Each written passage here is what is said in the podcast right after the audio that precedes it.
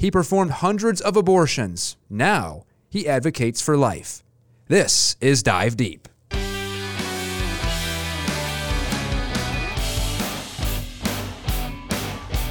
From the Diocese of Springfield in Illinois, this is Dive Deep, where we dive deep into our Catholic faith. I'm Andrew Hanson. Dr. Haywood Robinson grew up in Southern California. He received specialty training in family practice medicine in Los Angeles.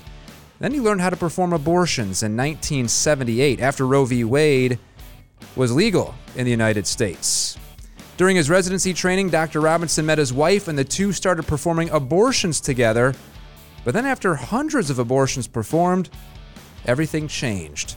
Dr. Robinson joins us now to tell us about the truth of abortion, the biggest lies being told today, and what ultimately happened to him from going from performing abortions to now advocating for life as the Director of Medical Affairs and Education for the 40 Days for Life Project. And he joins us here on Dive Deep. Dr. Robinson, thank you so much for coming on.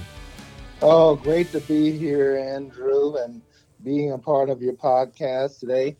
Uh, I'm encouraged to continue to bring forth this measures of life, which we both uh, find to be just a vision and a passion that uh, we're continuing to propagate. Thank you for having me on today. And we're, we're so welcome. We're so pleased to have you because we have done podcasts in the past where we've, we've spoken to mothers who've who've had an abortion. So this is this is unique to get a doctor's perspective on someone who who has performed abortions and now has had the radical change. And now, as I said, you're advocating for life, participating in the 40 Days for Life project. So, uh, Dr. Robinson, I set everything up, your background there, but First things first, what made you even want to perform abortions when you when you were thinking back to your, your time there in medical school and beginning uh, your time as a doctor? You know, what all of a sudden said, you know what? Yeah, I, th- I think I think I'll perform abortions. Well, you know that's an excellent question because it really doesn't quite work out that way. What the abortion mentality or philosophy or however you want to look at it has been successful in its mindset, and that is making abortion seem as though it is medicine. So it wasn't like I decided, oh, I think I'll go see what abortion is like and go do an abortion today. Abortions were performed in the hospital that I trained in, Martin Luther King Charles R. Drew Hospital, as part of quote unquote normal medical practice. A woman didn't want her baby, she could come to the hospital, uh, will first come to the GYN clinic and get scheduled to do an abortion.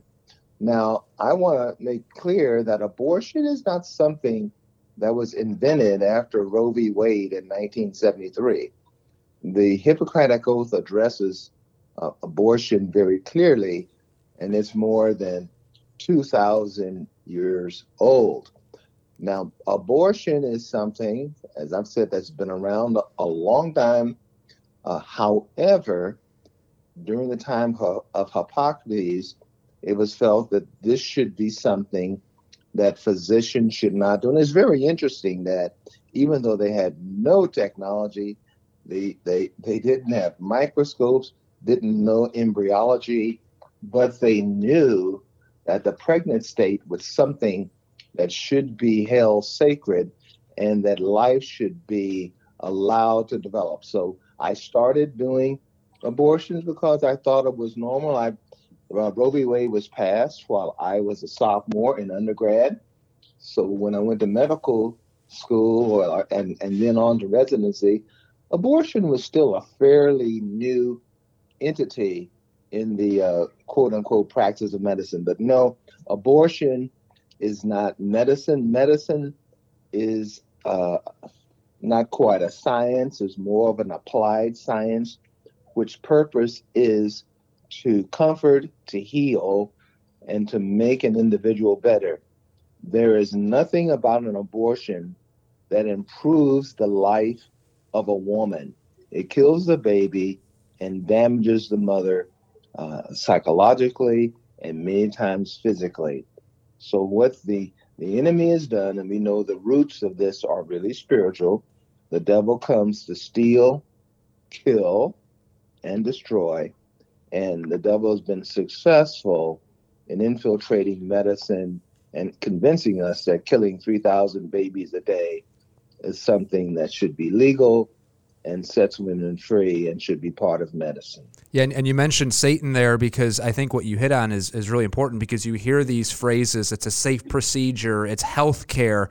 Now, of course, you were part of the abortion industry, so you know the truth. So, what's it like performing an abortion, not only for you but for the mother as well. When you think back, can you can you describe your your emotions, the the physicalness of, of what you were doing, and, and really speak to the truth? Um, because you hear these phrases, ah, it's you know it's just healthcare, and but it's not. Mm-hmm. Well, one of the things, Andrew, that we're we're taught, and that is you're you're always calm. It's not about emotion. It's about staying collected and doing that procedure that's presented uh, before you. So when I first saw, uh, uh, you know, my initial abortion, uh, watching the over the shoulder of another resident, I will say that, hmm, you know, there's something about this that just makes me a little queasy. Maybe uh, uh, you know, what is it about this that's just not quite right? Well, obviously, all of us have our this conscience that God puts in us that lets us know when something, you know, just is not right. But we have to stay focused. We don't want to. We want to stay technically correct, and we wind up going through a procedure and not really thinking about the greater implications of what you've done. Don't you realize that you've just taken the life of a pre-born human being? And yes, you've taken it, you've done it for money. So what the enemy is able to do is, is the same thing that he he's done since he came on Act One or, or Scene One, Act One in the Bible, and as he comes and he first starts with a deception. And if he can deceive you into thinking, well, you know, the woman is going to get an abortion anyway, and this is legal, and uh, you need to know how to do this procedure, you tend to fall for it. Now, here's what happens you have this uh, progressive desensitization and dehumanization that happens, not only in the doctor, the nurses, the entire healthcare team, where you no longer uh, consider that this is a human being that you're killing. Now, this desensitization and dehumanization um, is something that affects the doctor, affects, of, of course, the mother that's given up her baby. It's not normal for a woman to want to kill her child. It desensitizes the receptionist. And everyone on this team that is uh, is coming together in conspiracy uh, to kill this child. Uh, sorry, are you almost saying in in those moments, um, you know, you, you mentioned that the first time you, you saw an abortion, you were like, mm, this doesn't seem right. But then as you performed them, you almost became numb to the reality of what's going on. So when you performed an abortion and you saw baby body parts or you know you you you you knew there was a heartbeat in there with, with the child i mean when you pulled that baby out, would you just go, yeah, yeah, just another day at the office? Were you, were you that numb at that point, or was even even when you saw baby body parts, was there still something inside of you that says, ah, this just still doesn't seem right? Well, you tend to suppress that because you got to remember you're in an educational setting where your evaluation, etc., are, are are looked at how professional, quote unquote, professional you are, how you handle uh, situations like this. And if you were to act as the way you probably should act, then you're going to be possibly labeled uh, not professional, not being sensitive to the patient's um, needs.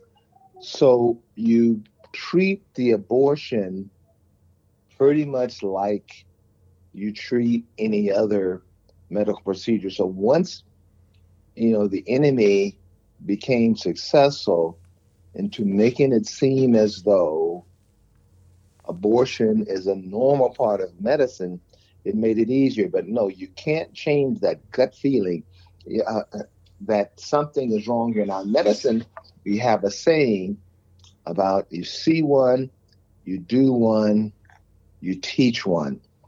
And medicine is kind of like being discipled. So your older resident tell, you know, you watch them do it, and then they set you down and say, well, you do this, you do that, and then you you you are now uh, an accomplished person in a particular procedure.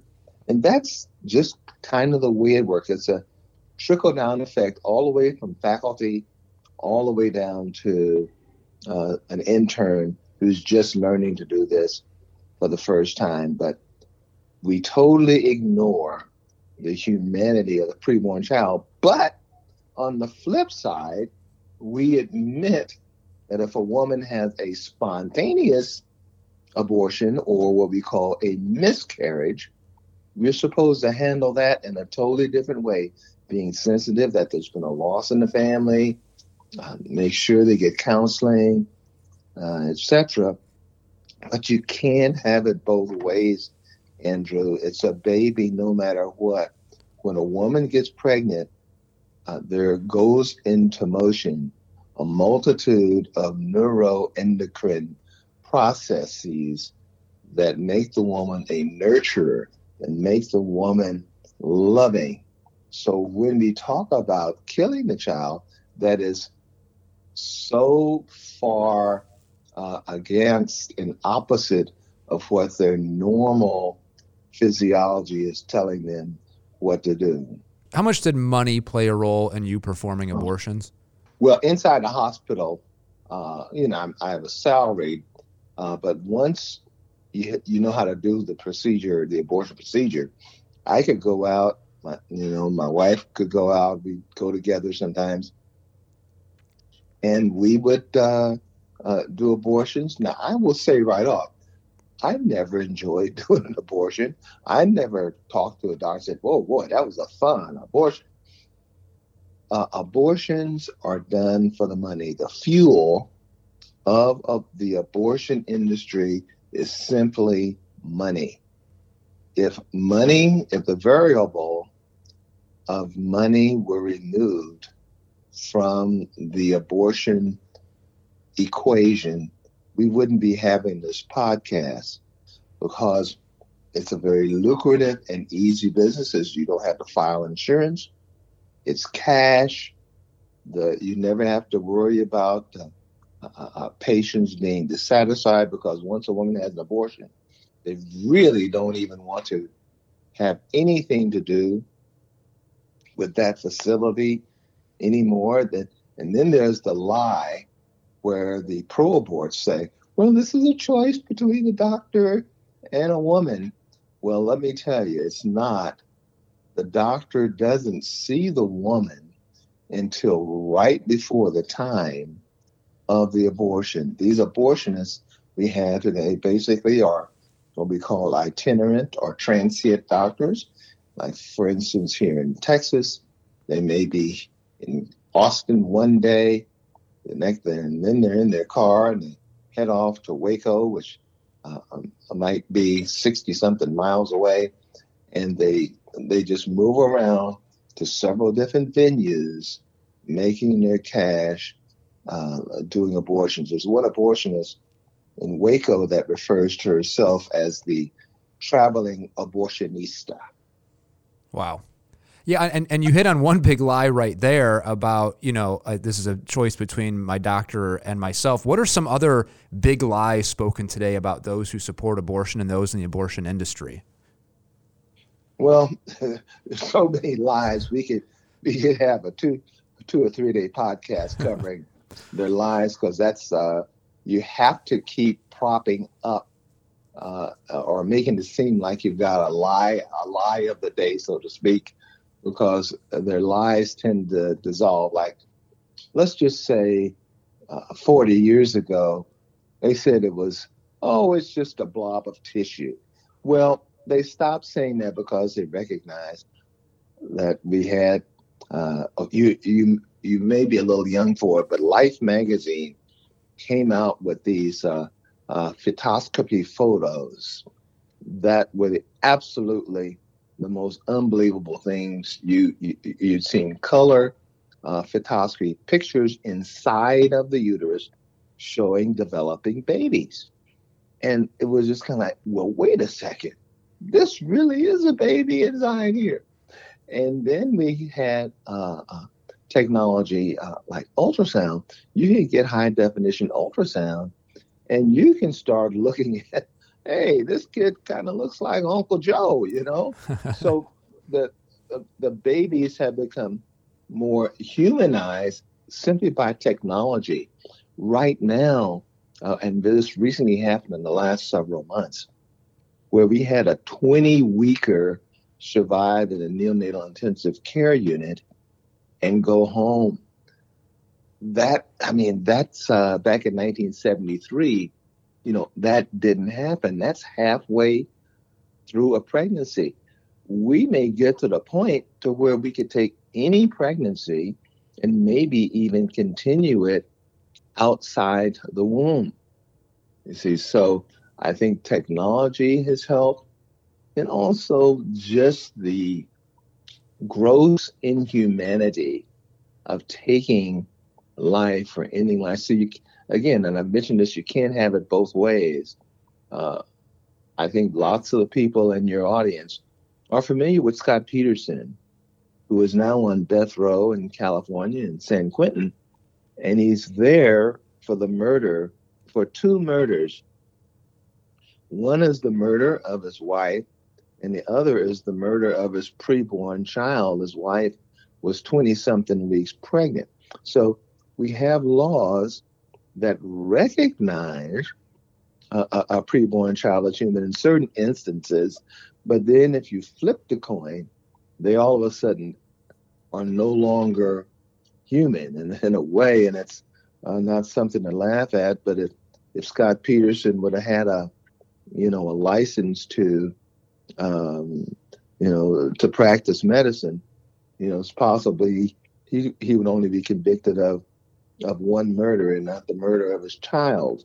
But we recognize the humanity when, uh, or even for that matter, in malpractice, if an obstetrician gives his patient, uh, the, the mother, a drug that affects adversely the preborn child, that that doctor is held responsible for the injury of that child. If a doctor suspects that a woman is using crack or heroin, by law, that doctor has to report that to the pr- appropriate local officials, state and county, because the state has an interest of uh, of the child to not to become drug addicted or harmed. So we have this uh, what we sometimes refer to as the abortion distortion, where we have it, we can't, we try to have it both ways, but it just doesn't work that way. Hmm. It's, yeah, there's, there's a lot of things you mentioned there that, yeah, I mean, when, when you put it out there like that, it just doesn't make any sense. Now, you actually stopped performing abortions before you became a Christian. It was just a few years in. You were you performed abortions for a few years. So um, I know we're going to get the next question. We're going to get into your conversion to Christianity, but but again, you stopped doing that before you became a Christian. What made you stop?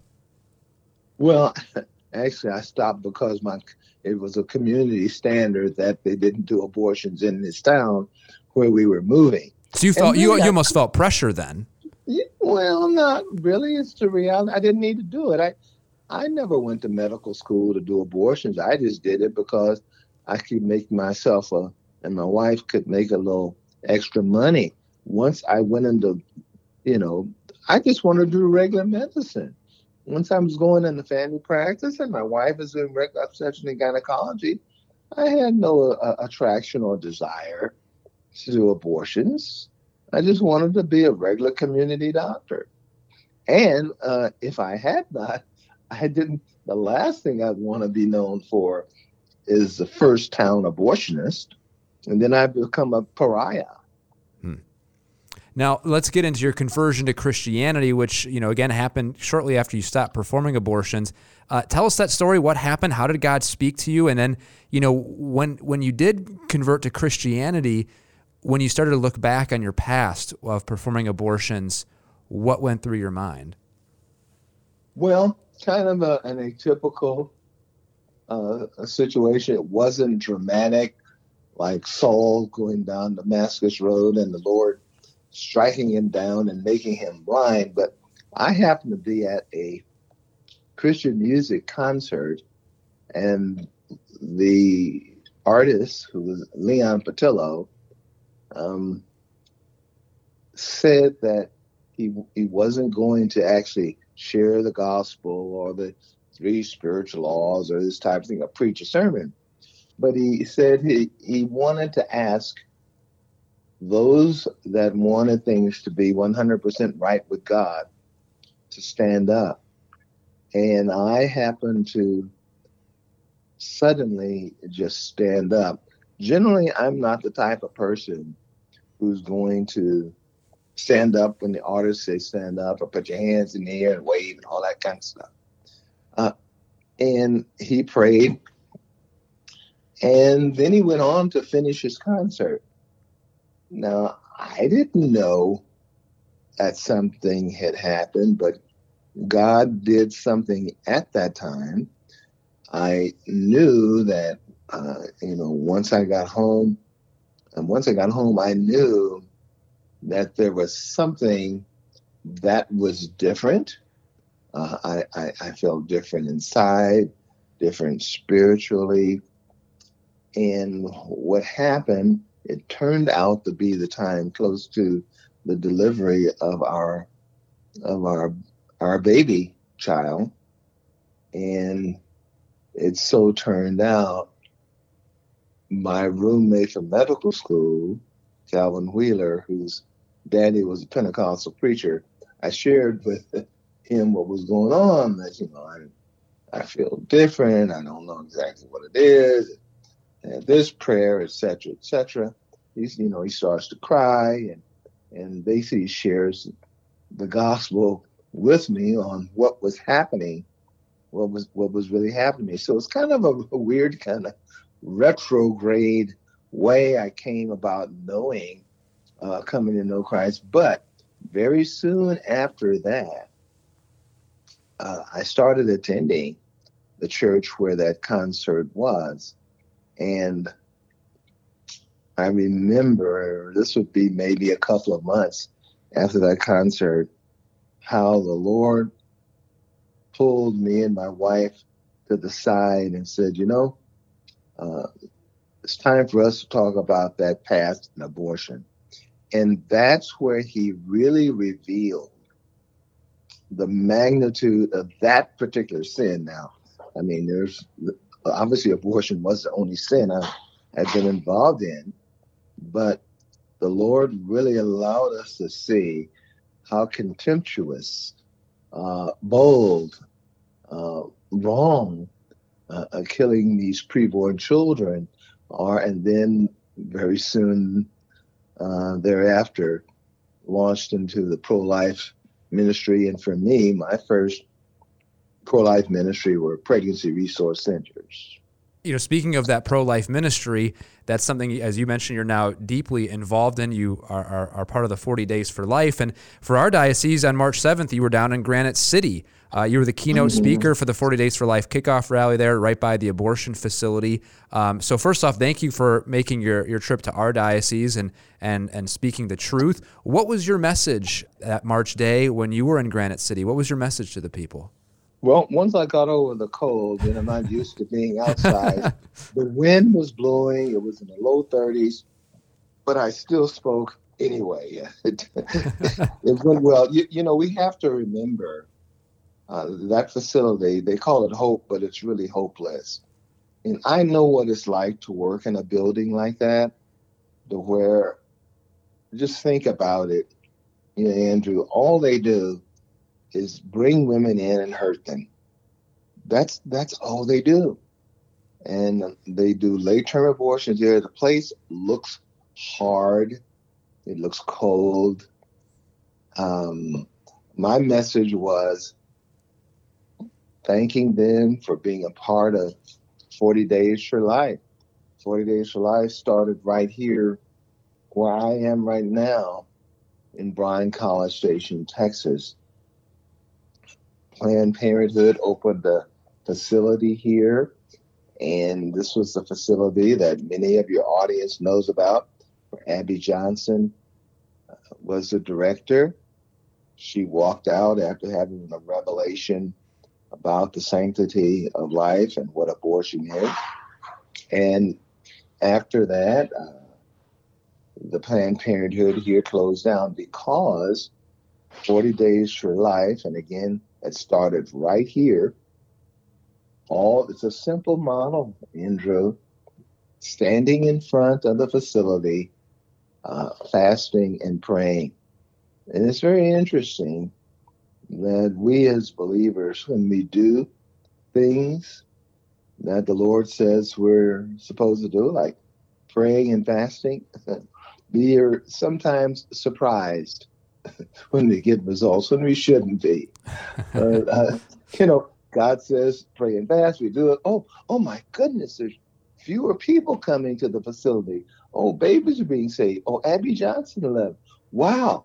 And then God's just shaking his head, going, "What do you think I told you to fast and pray for?"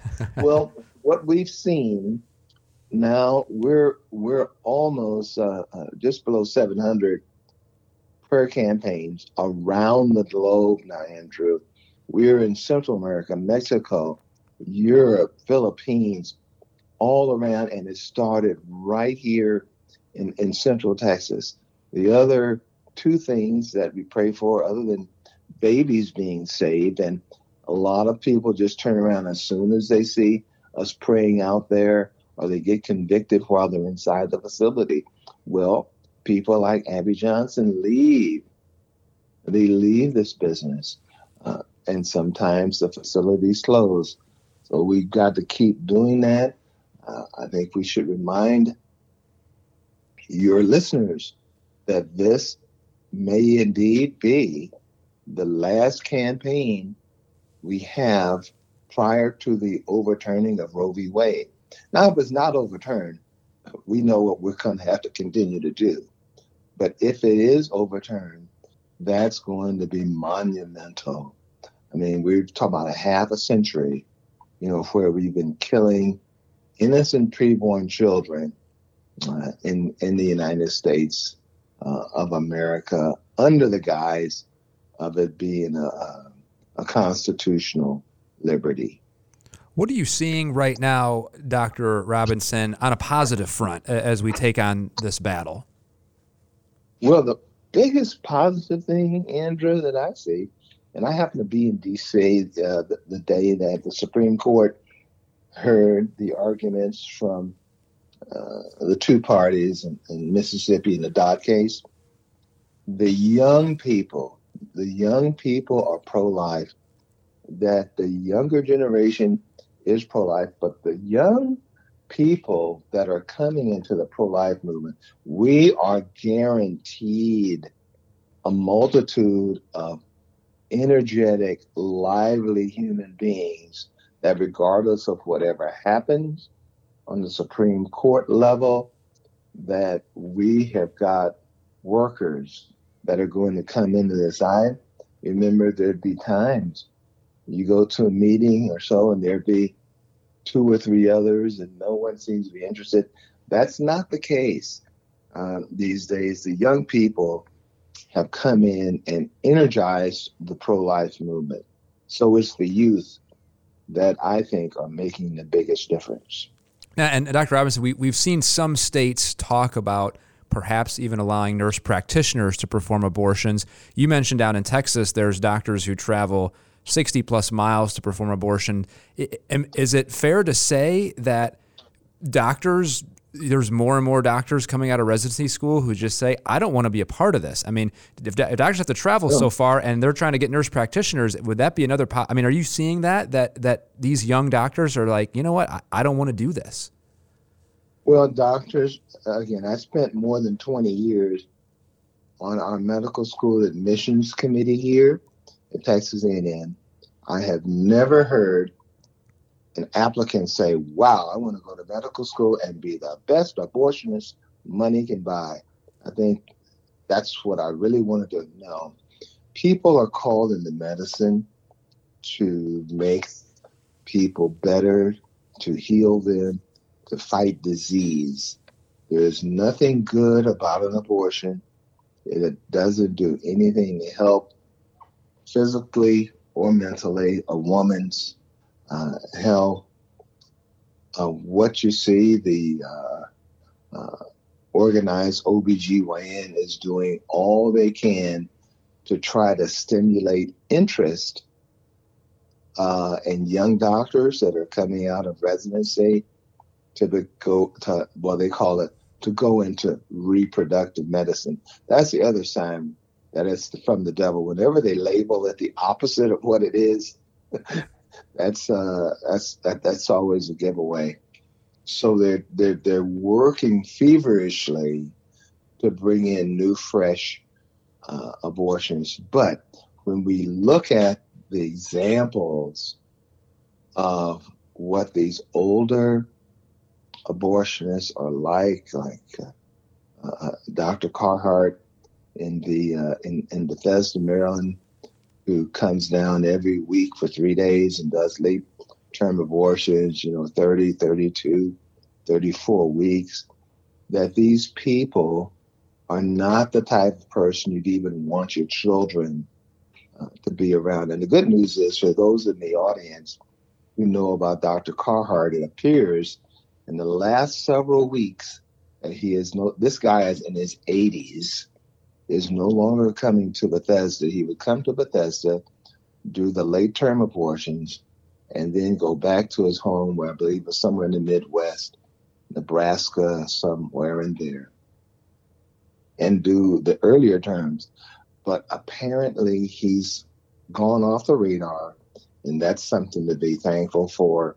And if we stay tuned, we'll get better confirmation that um, that is or is not the case.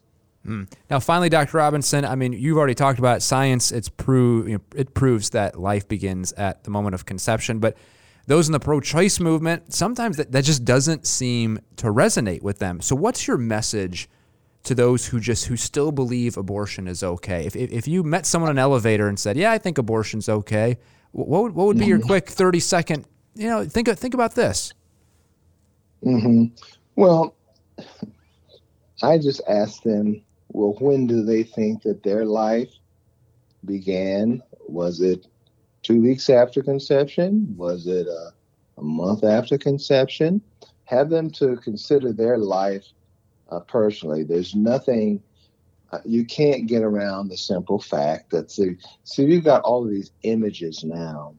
A picture or video is worth more than a thousand words, right?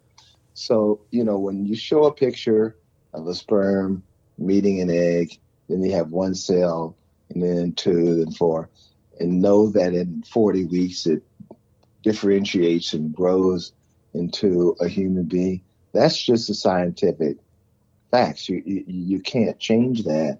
You know, I have a friend that actually believes that the earth is flat, but anyone that understands the slightest bit about gravitation and and, and, and mathematics and that time they know that that just doesn't work.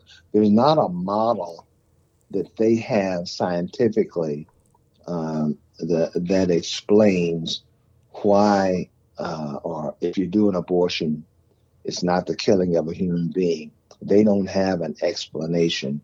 They just don't want to agree with you. Hmm. Well, we really appreciate you coming on and explaining, you know, what it's like from the other side and, and your conversion. So inspiring. A lot of good information. Uh, Dr. Haywood Robinson. Dr. Robinson, thank you so much for coming on Dive Deep and, and speaking the truth and for everything you're doing right now for the pro life movement. Well, thank you very much, Andrew. And may you continue to prosper your ministry as you bring forth the culture of, of life and God's gift to us. Excellent. That is Dr. Haywood Robinson. Thank you so much for joining us here on Dive Deep. If you would like more podcasts, head over to dio.org slash podcast. And until next time, we'll see you right here on Dive Deep.